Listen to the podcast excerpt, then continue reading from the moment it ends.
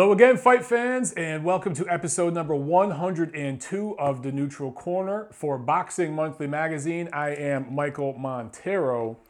A Couple of housekeeping notes before we get on to the episode. Uh, first of all, this is going to be a two part episode. We got a lot of ground to cover, so we're going to break this up into two pieces for this episode. Also, it's a two week preview. I'm going to be out of town next week, so I'm going to do two weeks worth of previews in this episode. Not to worry, uh, I'll, pro- I'll be doing some rant videos and stuff like that along the way, but I have some vacation time coming up. So, two week episode.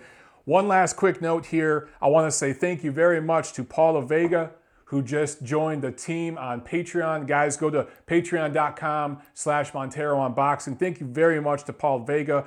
Also, uh, Rex Afraziabi, he, uh, he joined the Patreon team about a week or so ago. So, two new Patreons. Thank you very much, gentlemen, and thank you to all of our Patreon supporters. All right, guys, let's get into some news and notes.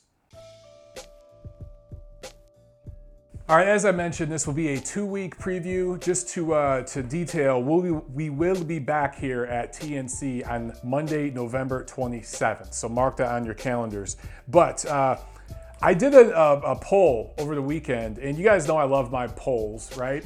So I'm going to put this up on the screen here, and I asked you guys, all things considered, weight, size, location, timing, political advantages, which elite level fighter took on the best opposition in 2017?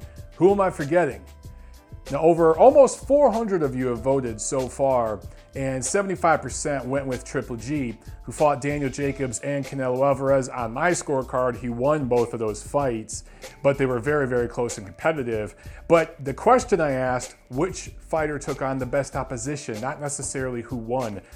4% of you thought it was Anthony Joshua, really in that fight with Vladimir Klitschko. I mean, that's an all time great heavyweight you took on there. And then Carlos Takam, who is a top 10 heavyweight, in my opinion, is at the bottom end of the top 10 right now. Vasyl Lomachenko, he's got three fights. Yeah, the first two opponents, not the best, but Guillermo Rigondeaux, a pound for pound level fighter, coming up here in his third fight of the year. And then, of course, Rungvisai.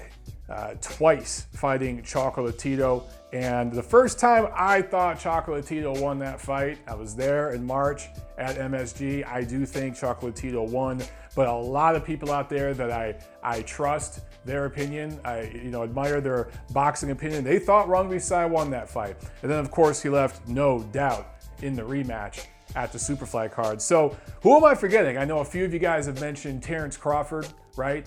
But Terence Crawford, his opposition to me wasn't anywhere near these other fighters. Even guys like Loma and AJ. I thought that Crawford's, uh, or I should say Lomachenko, I think AJ's competition was pretty good.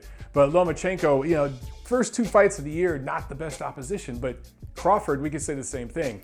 Crawford's accomplishment this year, though, completely unifying that division before moving up to welterweight, completely unifying the junior welterweight titles and the dominance with which he did that.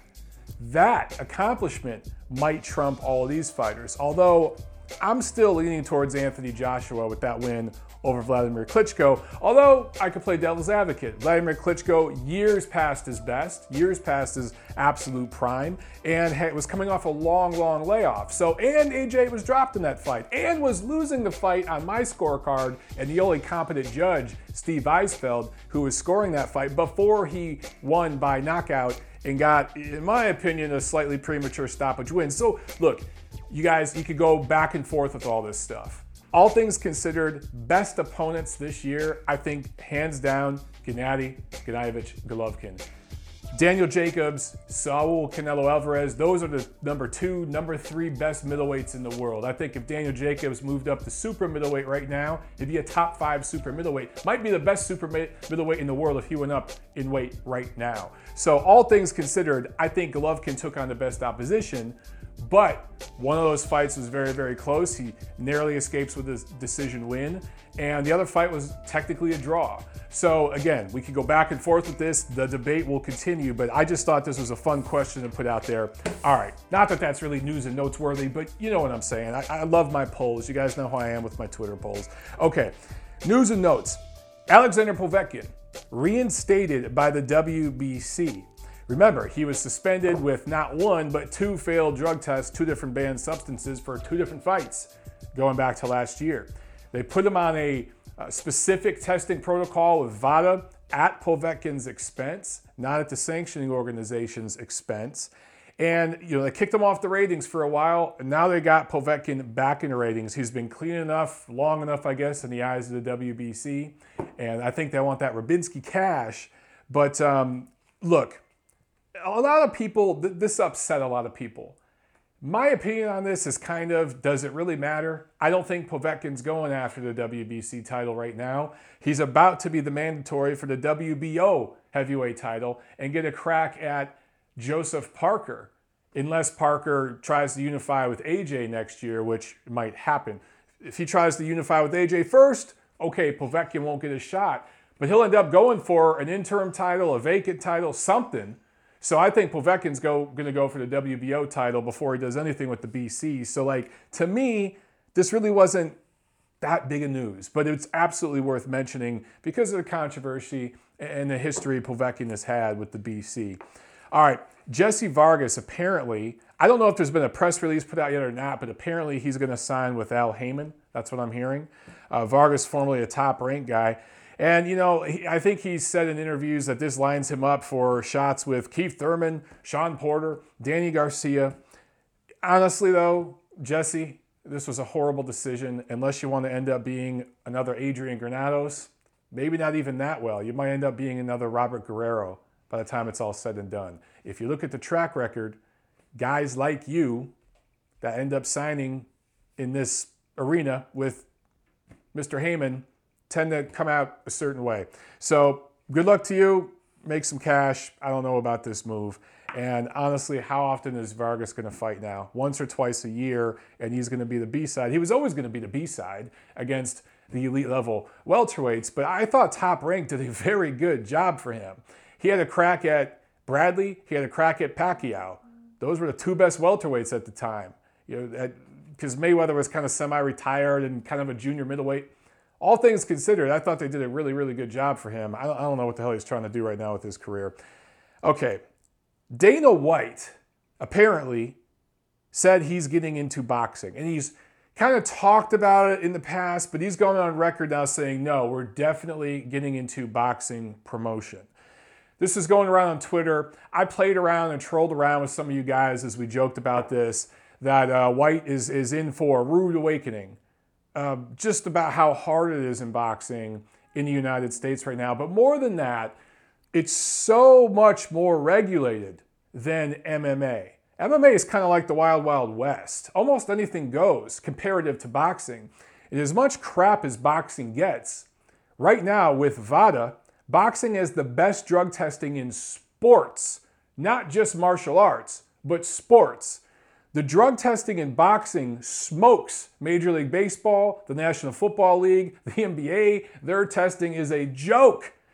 So, boxing has the best drug testing, and it's also the, the Ali Act, and there's all these other extra regulations put on that MMA doesn't really have to deal with right now.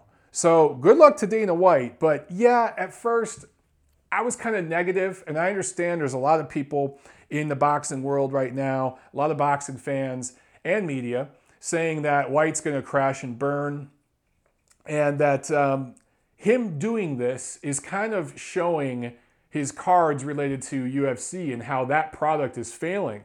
Because the two biggest stars in the history of UFC have crashed and burned over the last 12 to 24 months. And it started with them facing former boxers. So, well, actually, McGregor lost before he fought Mayweather, but he, he wasn't as thoroughly dominated by a guy who was faking it as he was against Mayweather. I don't know if that's the reason why White's doing this. That might be partially why. He might see some crossover prospects here. But I do know that Dana White, according to him, grew up as a boxing fan, does know a thing or two about it, but I'm going to try to remain positive about this and say, let's give the guy a shot. But I understand everybody in the boxing business who's kind of going, ugh, here we go again. 50 Cent and all these rappers who try to get into it, right? Um, Roc Nation, and we saw what happened there. Even the PBC and the collapse of that, and what's going on with them, and how detrimental that's been for American boxing for the most part. There has been some bright spots for the PBC. And now this, you know, can Dana White really make a difference? I don't know. Comparing Dana White's name brand and platform, though, in the United States, compared to, let's say, an Eddie Hearn, who's a blockbuster promoter over in the UK, but not really known by a lot of fans, casual sports fans here in America, you'd say Hearn versus White, White might have a better shot at first trying to get things done here in the USA. We all know Hearn just opened up Matchroom Sports uh, America, USA, and just had his first card over here, which I'll talk about later in this episode. Maybe White has that initial boost, but long term, man, I, I just don't know if he's got the boxing know how and profile and connections in the boxing business to get things done. But let's see, man. Let's remain positive, give the guy a chance. All right, what else? Mikey Garcia turns down a fight with Jorge Linares. This was a 50 50 offer from Eric Gomez at Golden Boy Promotions with absolutely no options. No multi fight deal, none of this, no points. 50 50 right down the middle for Jorge Linares. And Garcia turns it down, will likely face Robert Easter Jr. in a, what is it is actually a title unification early next year. Possibly is still open to fighting Linares later in the summer next year. So this rubbed a lot of people the wrong way, and I understand why. I'll get into that in a second. But here's the way I look at it for Mikey Garcia. You turn down this 50-50 fight, and I get it. He's he's more valuable than Jorge Linares. He's it's probably a 60-40 fight. There's two ways to look at it as far as the value of the fighters. Garcia puts more butts in seats. It's not like he's a big blockbuster superstar, but he puts more butts in seats, at least in the USA, than Linares. And that fight, if it happens, there's no way Garcia's traveling overseas for that fight. He's going to demand it be either in LA or in Vegas. And it'll likely wind up in Vegas because of the money that they're going to want. So, okay, Garcia's a bigger brand there. I get it in terms of box office.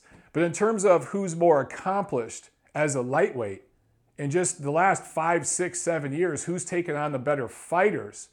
Maybe lost a few, but who's taken on the better fighters, especially at 130 pounds up, really 135 pounds and up? And that's Jorge Linares. He's stamped his passport, he's gone to Japan, he's fought in the UK, he's fought everywhere. And 135 pounds, he does have the Ring Magazine title. Some people say that that lineage doesn't really count. It's not a true lineage. I don't know. He does hold a title. He has more title defenses at lightweight than Garcia. And he's just fought more often, better opposition. So, do you value the guy who's done more, especially done more recently against better opposition at the current weight they're fighting at? Or do you value the guy who's a bigger box office draw? Or do you meet somewhere in the middle? For me, I try to meet somewhere in the middle there. And that's why I say, you know, people talking that that's a 70 30 fight, that's ridiculous. It's a 55 45, 60 40 split kind of fight when it does happen. So for Garcia, if he goes on here and fights Robert Easter Jr. and wins that fight, collects another belt, comes back to the negotiating table with Linares and Golden Boy and says, Look, I got another belt here. I'm coming off another win. We did X amount of numbers as far as viewership and butts and seats, blah, blah, blah. And they have all that trending analysis, that paperwork that they can show Golden Boy, the numbers. Then they can demand 60 40, and rightfully so. I mean, they really probably could now, but at that point, they really could and that fight is further built up. So I really don't mind this. I don't mind it right now. Let's build up the fight with Jorge Linares to the middle of next year. Let's see some title unification in the meantime. Garcia hasn't done crap at lightweight. I don't rate this Zlaticanin win that well. If he fights Robert Easter and beats him and dominates him, then he's a bona fide elite level lightweight and he's probably going to pop up near my pound for pound list around that time. Right now, he simply hasn't done anything at the weight. He had, I think, one fight against Zlaticanin and then went to Adrian Broner for some money. And then he tried to get Miguel Cotto in the ring for some money and all that stuff. Which brings me to this to my point that I wanted to make about why people are a little pissed off at Garcia right now. Mikey Garcia you know, Top Rank did a good job for him. He kind of went the Andre Ward route where he's like, I'm out of this contract. I don't want to mess with Top Rank no more. I want to do my own thing. Okay, fine. He sat in his butt for a long time, really during a key part of his prime. He's since come back against hand selected, cherry picked opposition where the guy was either tailor made for him and he could grab a quick belt, or it was a quote unquote name that was tailor made for him that he could look good against in a higher profile fight. That's what Garcia's done. It's really been smoke and mirrors. He hasn't done anything at lightweight, I think, to rate him as an elite level lightweight on anything more than what he did in the past and the eye test, what we know Garcia can do. In terms of accomplishment, you can't rate him that high as a lightweight. He's been calling out guys like Jorge Linares, Miguel Cotto, even Vasily Lomachenko, knowing that these guys are with promoters.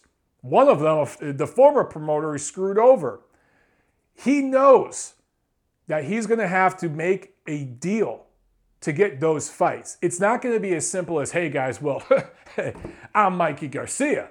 Let's make a fight. No. You're dealing with a promoter, and in terms of Cotto, you weren't just the B side, Garcia. You were the C side against Miguel Cotto. Against Lomachenko, you're the B side. And against Jorge Linares, yeah, you're the A side there, but it's A, A minus, A, B plus. I mean, you're not, it's not that different because of all the reasons I said before.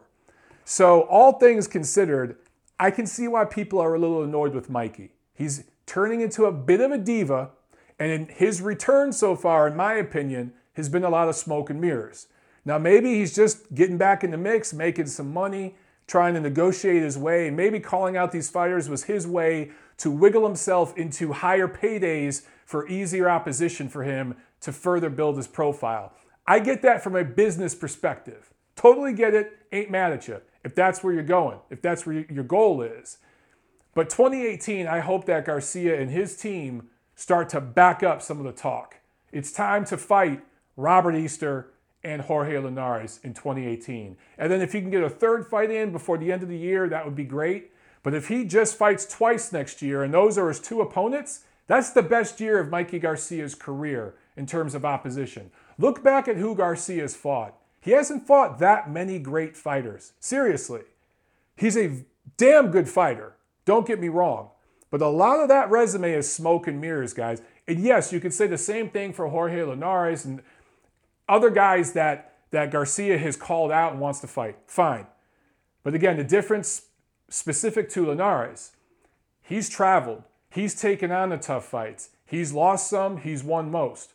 But he's been willing to take those challenges and without making half the demands Garcia has. Let's see Mikey Garcia step it up in 2018. For now, I like to fight with Robert Easter. I think that's a good matchup and a fun fight. And the winner of that fight is the best lightweight, maybe the second best lightweight in the world, not just based off eye test, but what they accomplished at the weight. All right. Marcus Brown pulls out of a WBC light heavyweight title eliminator against Alexander Gvozdyk. The Nail is scheduled to fight in February. Top Rank has that TV day with ESPN, but now it's TBA. And they don't know. Egis Klimas, Gvozdyk's, uh, his manager, has said that he doesn't know who they're going to fight. He also doesn't know where it's going to be at, and he doesn't know if it's still going to be an eliminator fight. Now, I'm not at all surprised that Marcus Brown pulled out of this fight. I, I think that he was in for an ass whooping it was the opportunity of a lifetime for him, but I still not surprised. Obviously, the WBC light heavyweight champion is Adonis Stevenson, who somehow the WBC, who went after Canelo Alvarez like he stole something, has let Adonis Stevenson get away with murder. Adonis Stevenson is the Harvey Weinstein of boxing, if you want to be political about it. Stevenson was supposed to fight Eleider Alvarez, his mandatory for the past 4,000 years. I, I, think the Egyptians carved some hieroglyphic, hieroglyphics, I can't say that word, some hieroglyphics and the pyramids about that damn mandatory fight. That's how far back it goes. But now they're saying um, Stevenson might pay some step aside cash to Alvarez to fight Badou Jack instead. So if we end up getting a fight between Stevenson and Badou Jack, which doesn't really make a whole lot of sense for me, but might be a way for Floyd Mayweather to get his man a title belt and for Stevenson to get paid. What are we going to get in the meantime? Does Eleider Alvarez fight Marcus Brown? Does he fight Alexander Gvozdyk? How does that work? What is the WBC going to do about this? They have perverted that title at light heavyweight. It is so meaningless right now. And you look, Gvozdyk hasn't done anything wrong. You were going to have him in an eliminator fight, which doesn't make any sense anyway because Alvarez has been the mandatory for 4,000 years, as I mentioned before, and he hasn't got his championship opportunity yet. WBC needs to clean this up. I got beat up on the WBA a lot, and they deserve it. But man, the WBC, not much worse when you really, really think about it. All right, guys, so that's all I got for news and notes and rants about what's going on right now. Let's get into the review of what took place last year. A lot of action all over the world to talk about. Last Saturday, November 11th, in Edinburgh, Scotland, Josh Taylor scores a win over Miguel Vasquez, the first defense of his WBC junior welterweight silver title. The full world title right now is vacant after Terence Crawford moved up to welterweight. Taylor is now 11 and 0 with 10 knockouts. He's a prospect, but he's a prospect to keep an eye on. 5 foot 10, southpaw, 26 years old, 2012 Olympian. Um, very accomplished amateur, fought in the Commonwealth Games, the World Championships, the European Championships. This guy has real craft. And whatever you want to say about Miguel Vasquez, uh, not the greatest fighter on earth, but a very good, experienced, quality, professional prize fighter. Knows how to survive in there, and he had never been stopped. Taylor becomes the first guy to stop him. Vasquez lost to a split decision to Canelo Alvarez in his pro debut in 2006. I want to say that was like a welterweight fight. And he lost a unanimous decision to Timothy Bradley in 2007. Another unanimous decision loss to Canelo in 2008. And a couple of close decision losses to lesser opposition the last couple years. But as I mentioned before, he's never been thoroughly, completely dominated and or stopped. And here it is. Uh, Taylor made him look old and got the stoppage win. So let's not crown Taylor as you know the, the second coming or an elite level guy just yet, but this was a major, major statement. And he is certainly a player in that junior welterweight division, which is now blown wide open since Terence Crawford left. So can't wait to see what this kid does in 2018, man. Now, over at Newcastle and Tyne and Wear, Liam Beefy Smith wins a majority decision over Liam Williams. This was the rematch of the Liams. This was also a WBO junior middleweight title eliminator. Miguel Cotto is currently the WBO junior middleweight champ, but we don't know what he's going to do. Is he going to? We know he's got a fight with Ali coming up, but what happens if he wins that fight? He's promised he's going to retire. Does he keep that promise? Or does he, you know, does he actually retire and does that belt become vacant? Or does he stick around and maybe we see a fight between Smith and Cotto next year? Knowing Miguel Cotto, I don't believe he's going to stay retired, but we'll see what happens. Uh, interesting note that WBO junior middleweight title, I've talked about this before, but that was Canelo's belt. And coincidentally, he won that belt by beating Smith. And the guy he had beat before Smith was Cotto, even though that was technically a middleweight fight. So this WBO junior middleweight championship belt has kind of gone this strange love triangle recently. And here it is. You're probably going to end up seeing, quite, quite possibly end up seeing Liam Smith fighting for that title again against Cotto, another guy Canelo beat early next year. But maybe I'll be proven wrong. Maybe Cotto will retire. And if he does, maybe Smith will just be bumped up to champ and he'll be the WBO junior middleweight champ again, even though he was thir- thoroughly dominated by Canelo Alvarez to lose that belt uh, in the, I think Arlington, Texas, yeah, just outside of Dallas uh, a year or so ago. So just kind of funny the way everything comes back around in the world of boxing. Anyway, the scores for this fight were 117, 111, 116, 112, and one judge had it 114, 114. So two of those scores were way too wide. This was a close competitive fight. Most people feel that Smith won, but there are a lot of people out there, a significant minority of observers that thought Williams did enough to win this fight. So that third 114 114 score, that was right in the right ballpark. I don't think you could really give either fighter more than seven rounds. You'd be hard pressed to give either guy eight rounds. But that 117 111 score was atrocious. Absolutely disgusting score. The first fight back in April ended in a retirement win for Smith. Williams was ahead at the time of the stoppage, 86 85, and then there was a headbutt cut. And um, because of that cut, it ended up being a retirement win for Smith. But if you look at how many rounds is this now these guys have shared? Uh, 9 plus 12, what is that? 21. Very, very close, man. These guys have basically fought 21 rounds together, and one guy won 11 of them, the other guy won 10. That's pretty much how these two match up together. I wouldn't mind seeing it again, but I don't think we're going to see it again anytime soon, but quite possibly could see it again two years down the road. Wouldn't that wouldn't be the craziest thing we've seen, right? But I think right now for Smith, he's lined up. This was a title eliminator. He's going to get that crack at either Cotto, because I do think Cotto's going to beat Ali if Cotto sticks around, or he's going to get a crack at that vacant title early next year. So that's where he's going next. Uh, Smith is now 26, 1 1 with 14 knockouts. Only been stopped once, and that was against Canelo. So um, let's see what he could do with this newfound opportunity. Now let's come over here to this side of the pond, and we'll start in Fresno, California, where there was an ESPN card Saturday night.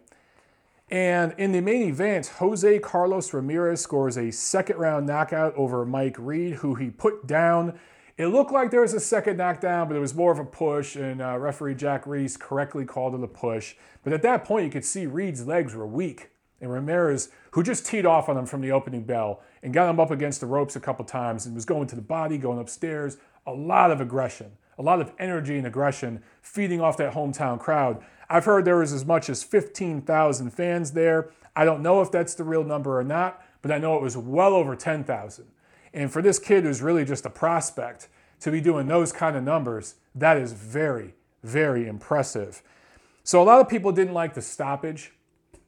Thought it was too soon. Uh, for my money, it was a little too soon, but Reed was doing absolutely nothing but covering up. And again, judge a fighter by their body language, what they're doing in there. You could tell when a fighter's covering up in a craftful, tactical way, waiting for a counterpunch, and you could tell when they're covering up, it's kind of in panic mode. And considering that there was a knockdown, that pushdown that I just talked about, where you could tell Reed's legs were weak, and Ramirez was able to push him down fairly easily, he was offering absolutely no resistance back. There was absolutely no return fire. He wasn't moving and sliding on the ropes. He just put his hands up and ate punches. I don't mind the stoppage here. This wasn't remotely competitive at all. Uh, Reed landed 12 punches to JCR's 64. JCR is Jose Carlos Ramirez. That's my nickname for him from now on because it's a lot easier to say JCR than Jose Carlos Ramirez. So, look, JCR is a legitimate brand in American boxing. He's not known really outside of Central California, but in Central California, he's very well known. He's their biggest sports star. That's a small market, but the fans have turned out for him multiple times he's done crowds like this. There are very few fighters like this in the United States. The way Ramirez has risen up in his local community so quickly and, and, and done crowds like this really reminds me the way a lot of UK fans or UK fighters get support from the fans over there. It just seems that he's getting support from his not just his hometown, but that whole area, that whole general area, because it's not necessarily a big market. So there are people driving from 10, 20, 30 miles away from small farming communities around Fresno there to see this kid fight. And to me, it just reminds me of what I see a lot with some of the UK fighters, where you'll see guys from different parts of the countryside and stuff, that you get these regional rivalries. The fans come out in droves to support some of these guys. That's the type of support I'm seeing for JCR. Um, and again, this is a rare case in the United States. I mean, we know Terence Crawford does massive crowds in Omaha, Nebraska. Now, outside of Omaha, Crawford's not a huge star. But in Omaha, Nebraska, same thing. People are driving from 20, 30 miles away from these farming communities to come see him. Now, uh, Robert Easter Jr., I've talked about, he's done some good crowds in Toledo, Ohio. Again, not the biggest market in the world.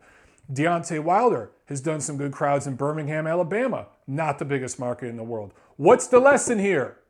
The lesson here is that you should build these fighters up in their hometown markets from the minute they go pro. And if you do that and you do it the right way and you match these guys up the right way and keep them busy, you start to build a brand. And look, I just gave you an example of a couple PBC guys. They're nowhere near the brand that a Terence Crawford is yet, or even JCR is probably more of a brand than Deontay Wilder, quite honestly. But all things considered, man, there's proof out there of how this thing works if you do it the right way. And let's give Top Rank some credit. Crawford did it the right way with him in Omaha. JCR doing it the right way with him in um, in uh, Fresno area. So this was a top rank on ESPN card. This was a top rank show. I just think that they figured out long ago that in the new era of American boxing, take it away from the casinos at first, build these guys up in these smaller markets. It works. And even Al Haymon, to his credit, has started doing that with some of his guys in the PBC.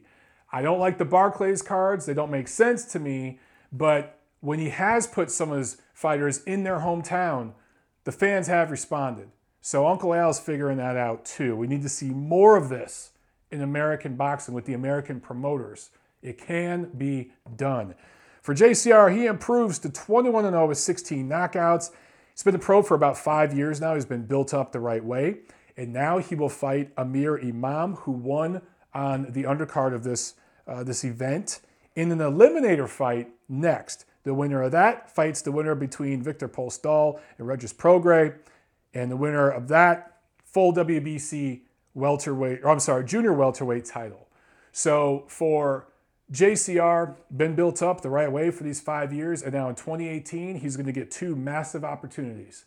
And if he can pass those two tests, by this time next year, he will be an even bigger brand in his hometown and an even bigger brand in American boxing coast to coast because he'll have a title and he'll have been in headliners on ESPN a couple of times. So good for him. Also on this card, Arthur Beterbiev scores a 12th round knockout over Enrico Colling, takes the vacant IBF light heavyweight title. The scores were 110 to 99 three times at the time of the stoppage. Uh, he dropped Colling twice in the 12th round.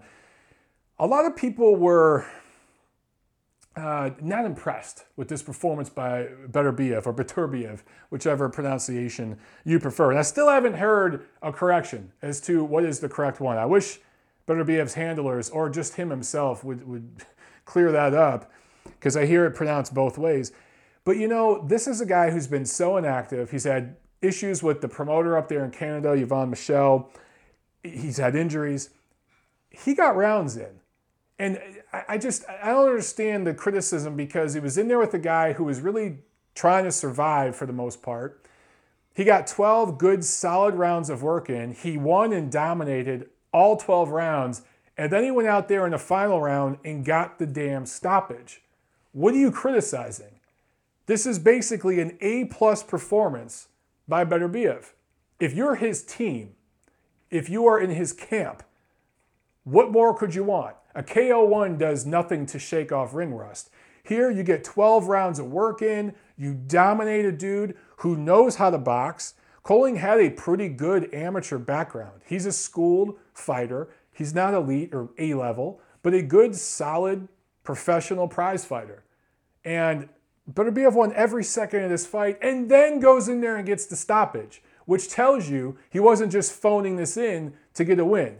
He went out there and got the job done. I, I think this was a good performance. I'm not saying it's the most exciting fight I've ever seen, but Beterbiev is now 12 0 with 12 knockouts, needed the rounds, got him in, kept his knockout streak going. He's still batting a thousand when it comes to knockouts. And he hadn't fought in almost a year. So, all things considered, and he got a title. I just, this is about as good as you could script it if you're on team Beterbiev. So, I talk a lot about prospects with titles, right? On the surface, that's what Beterbiev looks like, but he's not. He's a legitimate top elite level light heavyweight. Considering his amateur background, um, and now that he's got a title here, he's 32 years old, he's grown, he's mature, he's a top legit light heavyweight. I rate him above guys like Bivol right now. Bivol, I still see as a prospect. He's and these guys have a similar amount of fights, but look in between the numbers, guys. Look at the gray in between the black and the white, and you will see that uh, Beterbiev or Beterbiev is ready for guys like Sergey Kovalev. Should Kovalev win November 25th against Shabranskyy or anybody else, Sullivan Barrera, The Nail, Gvozdyk, Adonis Stevenson, he's ready for all those guys. Bivol, not quite yet. Also on this card, Alex Saucedo, undefeated junior welterweight prospect, and Amir Imam, who I talked about before, and Alexander Besputin, an undefeated welterweight prospect. They all scored knockout wins. So I want to talk real quickly about the ESPN broadcast. A lot has been talked about because Teddy Atlas was really, really in a bad mood and had a lot to say. Kind of inconsistent, bias with his commentary, which has become more and more common for him. And he was going back and forth with uh, Mark Kriegel, who didn't necessarily do a great job himself, but I think was a last second replacement. At least that's the way it felt, just because their chemistry was so off. Um, I, I wish Teddy Atlas would rein some of that in.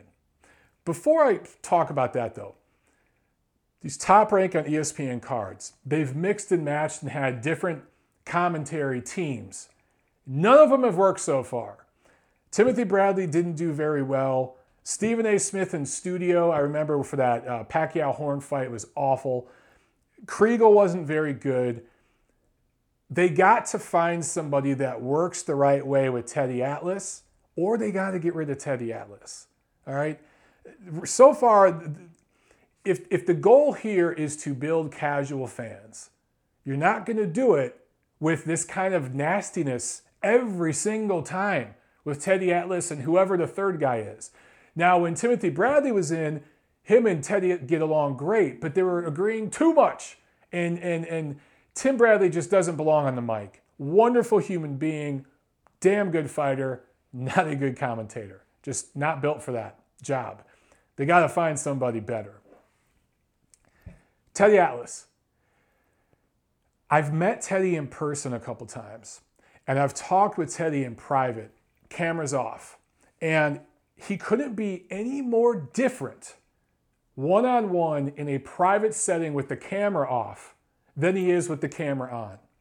And I really think Teddy has kind of created a shtick for himself, a character. It's kind of a caricature of himself that he does for the camera, he does for the microphone that works for him.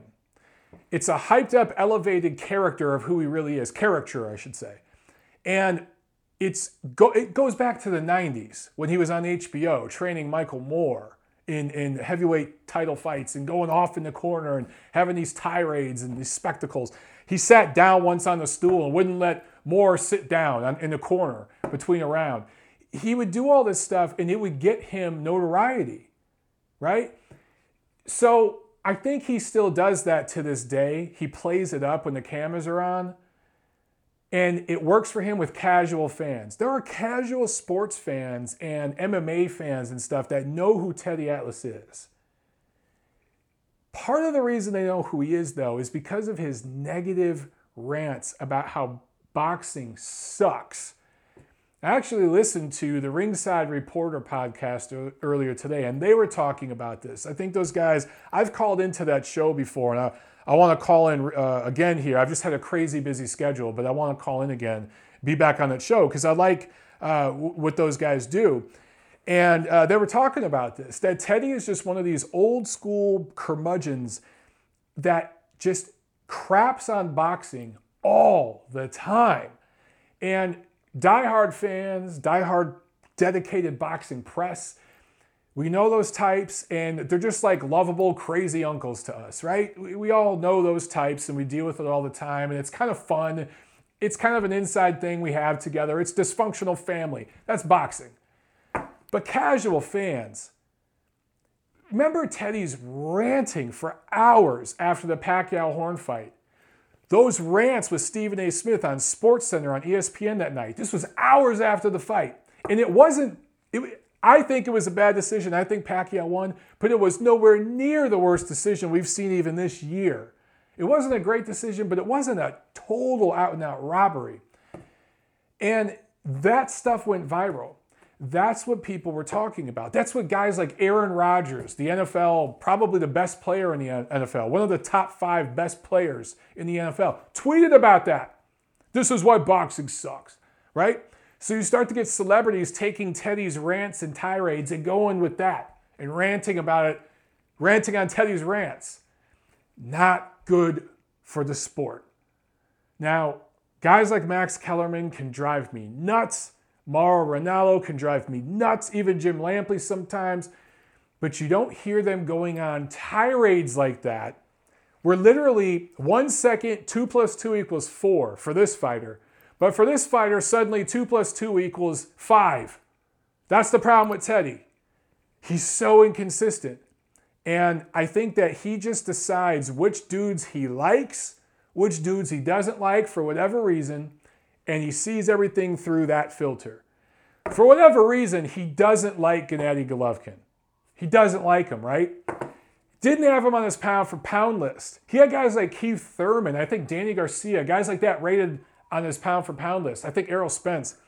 And didn't even have Gennady up there. But you better believe, after that Golovkin Canelo decision, after Adalaide Byrd's scorecard, suddenly Teddy Atlas was ranting and raving about Gennady Golovkin and this injustice and the scoring and the corruption and blah, blah, blah, blah, right?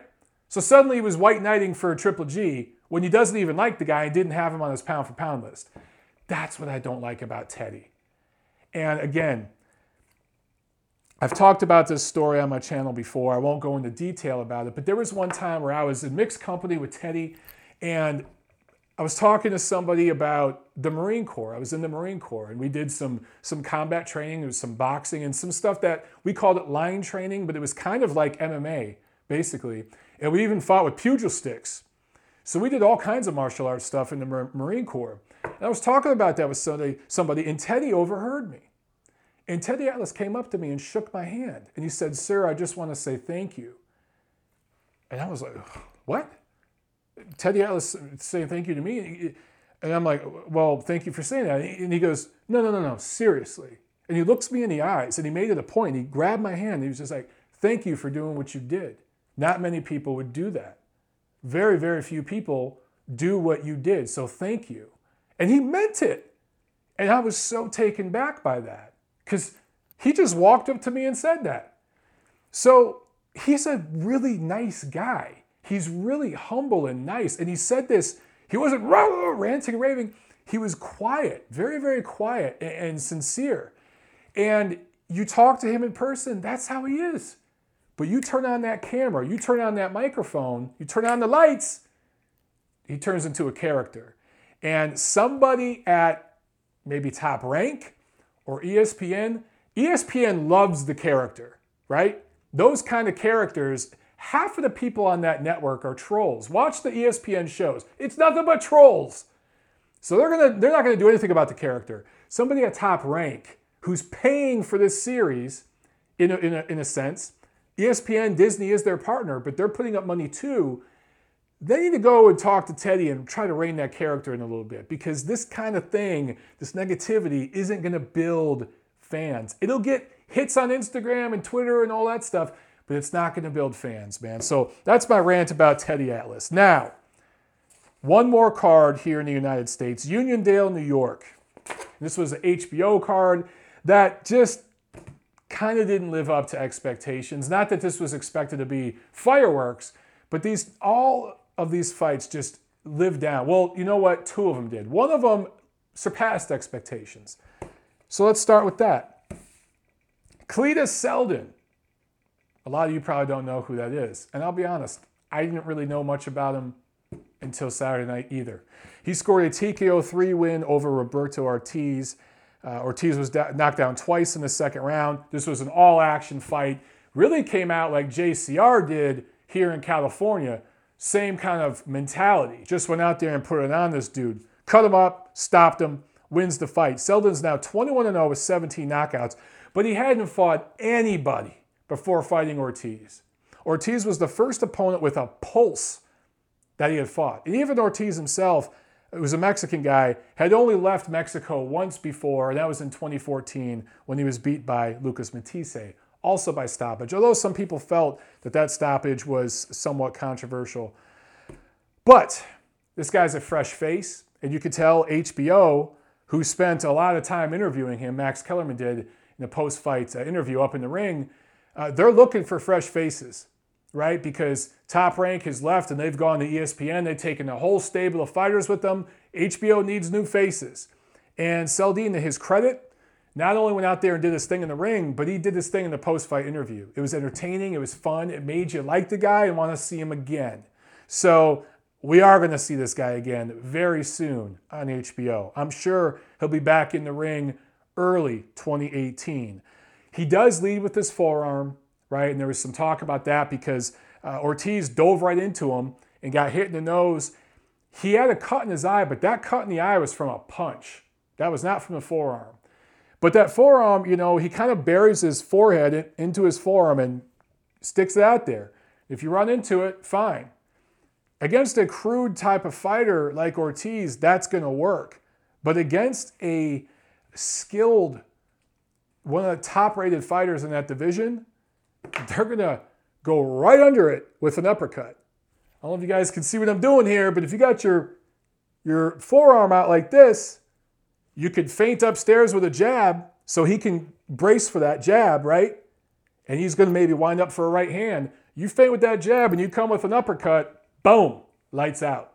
So um, let's not get too excited. Exciting guy, definitely want to see more of him. Wrecking Ball got some real legitimate power, but he's going to have to work on some craft against some of the finer technicians in that division. Still, I want to see more of them, and I know you guys do too. Moving up on the weight scale, way, way up on the weight scale, uh, Jarrell Big Baby Miller scores a TKO 9 win over Mariusz Wach, and it really wasn't a stoppage type win. Wach injured his, I think it was his right hand early in the fight, was in a lot of pain clearly, and could not continue. So, look, this was a pretty bad fight, just pretty crappy heavyweight fight. Miller won every round, basically. You'd be hard pressed to give Wach a round, but uh, is slower than a corpse. Seriously, there are corpses that probably punch faster than him. Joe Louis could probably punch faster right now than Wach can. So slow guy, broken hand, and you couldn't legitimately put a whooping on him and stop the guy. For Miller, this was his big chance, his big showcase on HBO. We just saw uh, Wilder fight recently, Joshua fight recently, and even Parker has fought recently. Three guys with titles. And Miller is kind of trying out for all of them, especially Anthony Joshua, because Eddie Hearn, Matchroom USA, promoted this card, right? And he was right there a few rows back uh, from the ring. And Miller, if this was an audition, like for a TV show, Miller wouldn't get the role. He sucked. It just wasn't a very, very good fight. And look, he got the W. I get it. He's going to get a fight against Anthony Joshua probably next year. If David Haye beats Tony Bellew in their rematch, I've talked about this. I still think Joshua and them might go for Haye, but maybe not. Maybe a fight with Miller comes cheaper. Maybe they see it as a more winnable fight, a more credible fight. Maybe they'll take less trash or less heat from the media for going after Miller because he is an undefeated young prime heavyweight. They got options there. But I do think at some point Miller is going to get a crack at either Joshua or maybe even Wilder, just because he's an undefeated American heavyweight from New York that means something to a lot of the old guard boxing press. Um, he has he has a mouth. He talks a lot of trash. He is a very good promoter. So Yes, he's going to get his crack. But guys, he weighs 280 something pounds. He doesn't hit very hard. Wach has a good chin. He does have a good chin, but you, you got to at least dent the guy. You got to at least dent him. You got to do more. At this stage of Wach's career, he's clearly nowhere, not that he was ever a great fighter, but he's years past the version of him that went pretty deep with Povetkin and went the distance with Klitschko, even though he was on steroids. He's not even at that level of Mariusz Wach, right? If you're Miller and this is your big chance, you got to go out there and do something special. And he didn't. And I think a big part of it, well, there's two parts of it. One, he's just not that good. He's not as good as, as his mouth says he is. But two, the weight, man. And, and, and I tweeted about this, and, and, and, you know, some of you guys said I was fat shaming, and I, I had some jokes at Miller's expense, and it's not the first time. But guys, I also posted a video this weekend of me working out on a Saturday morning, Veterans Day, my day, my holiday. I'm a veteran, and I spent my Veterans Day morning um, beating my beating myself up in the boxing gym for two hours, training harder, obviously, than Miller has in camp for this fight. And I get it. Miller's taking the punches. I'm not. He's doing the sparring. He's doing the harder work. I get that in that respect. But the discipline or lack thereof, I'm just a writer, I'm just a boxing journalist. A lot of you guys out there who are diehard fight freaks, you work out, you're in great shape. A lot of you guys I know have done some amateur fights and stuff like that, and just some occasional sparring to stay in shape. How bad is it that we're paying money to keep ourselves in shape? This guy is getting paid as a professional athlete, and he can't get down to 260 pounds. Miller went pro in 2009. He weighed 252 pounds in his pro debut. He was 248 pounds for his second fight in 2011. Didn't fight in 2010. Uh, he was down to 242 in his fourth pro bout in December of 2012. Check this out. He was up to 286 in his very next fight one month later, which resulted in a draw. So, let me repeat this. He went from four, 242 pounds in his fourth pro fight in December of 2012 to 286 pounds in his fifth pro fight in January of 2013. In one freaking month, this guy gained 40 pounds. I'm not making this up. Look it up. He has been pretty much in the 280s, 290s the last year or so. That's pretty much where he's been. He's a professional athlete. If he's really serious about this, he should probably be in the 260s. He's a grown man and he's just a big dude. I'm not even asking him to get back down in the 240s or even 250s. Dude, get down in the 260s. Show that you're serious. Throws a lot of punches, but they're pity pat. There's nothing on him. I think that he could take down the punch volume and put more mustard on the punches, put his legs and his ass into the punches, make them count more if he lose some weight and gain some stamina. That's just my opinion on Jarrell Big Baby Miller. There's nothing to him, in my opinion, other than a mouth. He's going to talk his way into a title shot and get knocked out. That's Jarrell Big Baby Miller. I'm more interested in guys like Gerald Washington and Dominic Breazeale than Jarrell Miller. That's the truth. Now, in the main event, Daniel Jacobs scores a unanimous decision win over Luis Arias. The scores were 120 to 107, and that was probably the correct score. 119 108 and 118 109. I think those scores were a little too generous to Arias, who did nothing but survive.